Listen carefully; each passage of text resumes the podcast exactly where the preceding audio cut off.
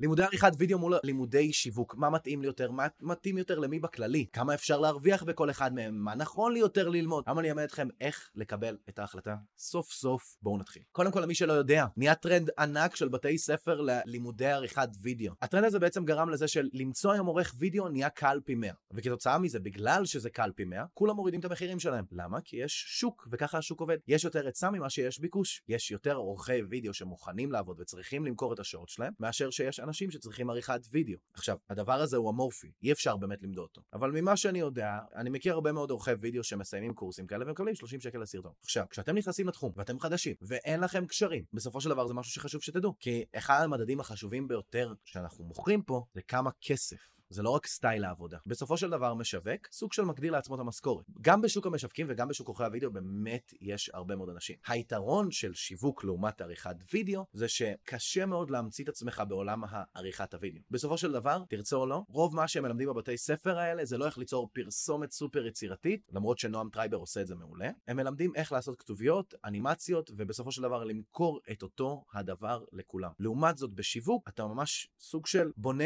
מערכת עבודה עבודה, ואתה בונה מסרים חדשים ושונים לכל לקוח. ואז יש לך הרבה יותר מקום ליצירתיות, כי אתה גם כותב את התסריט, אתה גם בונה את הבידול, אתה גם מצלם, אתה גם עורך, אתה לא עושה רק את הבועה הקטנה שלך, יש לך עולם רחב יותר לגעת בו. עכשיו, לאנשים היצירתיים שמביניכם, אנשים שאוהבים להעלות רעיונות, שאוהבים לדבר עם אנשים, שאוהבים לשבת ולהפוך רעיון למציאות, וממש לקחת משהו מאפס וליצור אותו ולהפוך אותו למאה, שיווק הוא הדרך הנכונה ללכת בגלל שבאמת יש לכם שם שליטה על כל התהליך היצירתי. איזה מצלמות לפעמים מצלמים, איזה אנשי מקצוע הם חלק מהצוות שלכם. אתם רואים את הדברים במבט למעלה. אנשים שרוצים לשבת מול מחשב כל היום, רוצים את הזון שלהם, את הפיס, לא רוצים לראות אנשים. רוצים את ה... אני מתכתב עם הלקוח שלי, הוא שלח לי סרטונים, אני מתקתק עבודה ושלום על ישראל. אלה אנשים שבאמת עריכת וידאו הרבה יותר מתאימה להם. אנשים שרוצים הרבה מרחבי התפתחות, בעיניי צריכים ללכת לשיווק. כי בשיווק אני היום יכול להקים חברת שיווק למכונות קפה, ומחר אני יכול להקים חברת שיווק לרשתות בשר, ואלה דברים שאני בפרקטיקה באמת עושה בימים האחרונים. עוד יומיים אני אקים חברת שיווק למשקים, והדברים האלה בסופו של דבר זה עולמות חדשים שאני נכנס אליהם, לומד, מתמקצב והופך להיות חלק מהקהילה הזאת של העסקים. אני פתאום נפגש עם אנשים שונים, אני יכול למצוא את עצמי בעורווה יום אחד, רואה חולבים פרות, כי אני עובד עכשיו עם משקים חדשים, ולעומת זאת אני יכול למצוא את עצמי פתאום באיזה מטחנת קפה, או פתאום למצוא את עצמי בסניף של יומנגץ מצלם עובדים uh, מאחורה במטבח, או מדבר עם רובוטים. בשיווק יהיה לכם הרבה יותר חופש, ואתם גם תצטרכו לעבוד בינינו פיזית קצת יותר קשה, כי אתם תמיד תהיו עם אנשים, ולהיות הרבה זמן עם אנשים בצורה קבועה, ולהתרכז בהם, לא בשביל הכיף, זה לא ישיבה עם חברים, ולהתרכז בהם באמת, זה דורש הרבה מאוד אנרגיה, לעומת עריכת וידאו שאני מתרכז בלהיות מרוכז מול תוכנת מחשב. אני לא רוצה חס וחלילה להעביר איזשהו מסר שמזלזל בעורכי וידאו, זה פשוט עולם שונה לגמרי, ואני רואה הרבה אנשים שיודעים שהם יצליחו בשיווק, בגדול, הולכים ללמוד עריכת וידאו כי זה זול יותר, אבל לא תמיד זה זול יותר דרך אגב. אם תיקחו משווקים גדולים, פופולריים שאתם אוהבים, ותשאלו אותם כמה הם לוקחים לשעה, או כמה הם לוקחים ליום של סדנה או לימודים, בסופו של דבר יש סיכוי שהם ילמדו אתכם בשעה הזאת מספיק כדי שתוכלו ללכת לפתוח את העסק שלכם. זה לא תמיד יותר יקר, זה רק עניין של למצוא לעצמכם את העסקה שהכי נכונה עבורכם. ועכשיו בואו נגיע לחלק האחרון של הסרטון, הכסף. הכסף בשיווק בהתחלה הוא קצת קשה, כי אתה צריך באמת ללמוד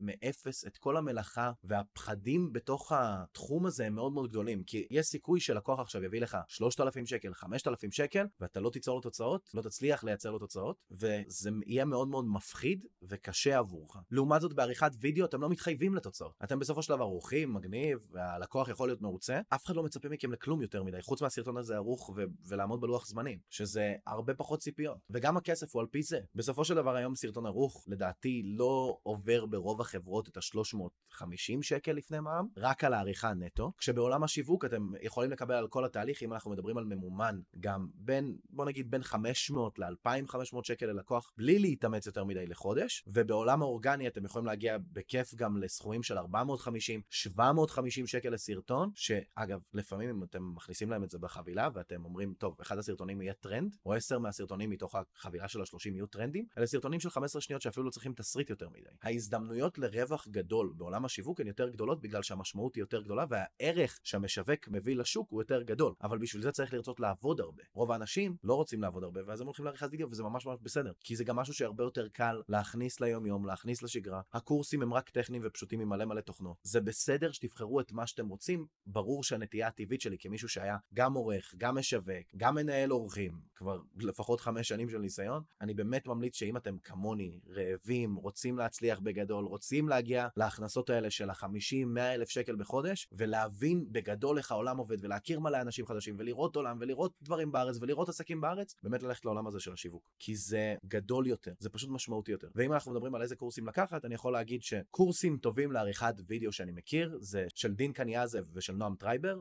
אתם יכולים למצוא את האינסטגרם שלהם פה למטה, וקורסים טובים לשיווק, דברו איתי באינסטגרם הפרטי ואני אשמח לשלוח לכם ולתת לכם המלצות. יש לי קורס חינמי שאני הולך לחלק לכם למטה, ואם אתם רוצים לקבל אותו לגמרי בחינם, תירשמו למטה בקישור, וזה יוסיף אתכם לרשימת המתנה ואתם תקבלו אותו בשבועות הקרובים. אני אדם ברש, אין לי שום דבר למכור לכם, מקווה שתעשו את ההחלטה הנכונה עבורכם, תעקבו אחריי עכשיו אם אתם רוצים להמשיך לקבל תוכן כזה.